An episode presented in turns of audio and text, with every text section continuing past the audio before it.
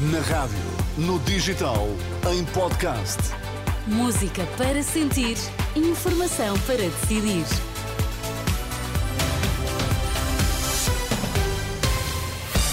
Notícias na Renascença. Pedro Mesquita, bom dia. Títulos em destaque. Dina, bom dia. Pedro Nuno Santos relança a promessa de eliminar portagens no interior e Algarve. O Braga conquistou nos penaltis o título de campeão de inverno no futebol.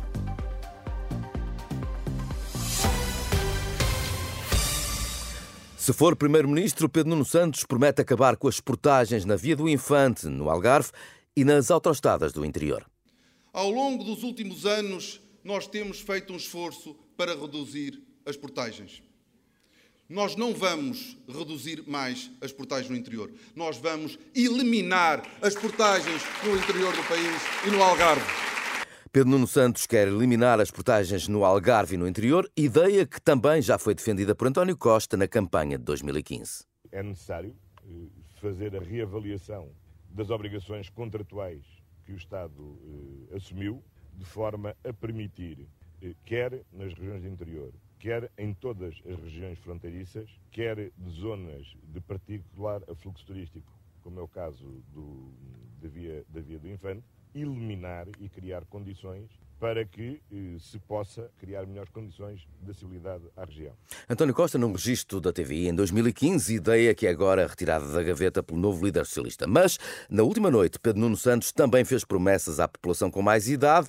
Se for primeiro-ministro, deixam de ser considerados os rendimentos dos filhos na atribuição do complemento solidário para idosos. Nós sabemos muito bem que há muitos idosos em Portugal que, tendo direito ao complemento solidário para idosos, recusam-se a candidatar-se ao complemento solidário para idosos porque não querem apresentar os rendimentos dos filhos. E têm esse direito. Respeito pelos mais velhos é respeitar a independência e a autonomia. É por isso que nós queremos eliminar a exigência da apresentação dos rendimentos dos filhos aos nossos mais velhos. E esta é uma reivindicação antiga da APRE, recorda a Renascença a Presidente da Associação de Aposentados, Pensionistas e Reformados. Maria do Rosário Gama tem esperança que desta vez a sua ideia se concretize. Deve contar para a pessoa se candidatar ou não poder candidatar-se é o rendimento de, de, das pessoas mais velhas e não dos filhos. Portanto, isso é uma reivindicação antiga da APRE uh, e, portanto, se, se isso for por diante, ou seja, se isso fosse por diante, uh, ficávamos satisfeitos com essa reivindicação ser cumprida, sim. A expectativa de Maria do Rosário Gama, da APRA, ouvida pelos jornalistas João Cunha, das promessas eleitorais deixadas no Porto pelo novo líder socialista, consta ainda uma medida para eh, aumentar o número de consumidores a beneficiar da taxa reduzida de IVA na eletricidade. À boleia do tornado judicial que estremece a política em fase de pré-campanha, André Ventura promete defender a justiça de um eventual ataque político se Pedro Nuno Santos formar governo. É este o presságio do líder do Chega. Se o PS vencer as eleições legislativas do dia 10 de março, nós vamos ter o maior ataque à justiça que alguma vez tivemos na nossa história. Uma garantia da parte do Chega, tudo faremos para garantir que os homens e mulheres que têm o dever, a função constitucional de investigar, o farão sem medo dos políticos, sem medo de calendários políticos, sem medo de interferência partidária. A profecia de André Ventura no Congresso Eleitoral do Chega e a promessa de que irá proteger os agentes da justiça de eventuais interferências políticas. É preciso, precisamente, é preciso que os políticos falem a verdade para se restaurar a confiança, é o que diz a entrevista à Renascença e à agência Eclésia Rita Sacramento Monteiro, do Conselho Editorial do Ponto SJ, o portal de opinião e debate dos jesuítas. Rita Sacramento Monteiro sublinha que, perante a conjuntura de dificuldades, se exige transparência. A primeira coisa que eu diria que é essencial é que os partidos uh, e os políticos falem a verdade. Um, a realidade que nós vivemos é complexa. Toda esta conjuntura económica e social traz grandes desafios para a vida concreta das, das pessoas. E, portanto, um primeiro contributo é, ao olharmos a realidade, e isto também favorece o diálogo eh, no nosso entendimento, é preciso falar da realidade com essas complexidades e com as matizes.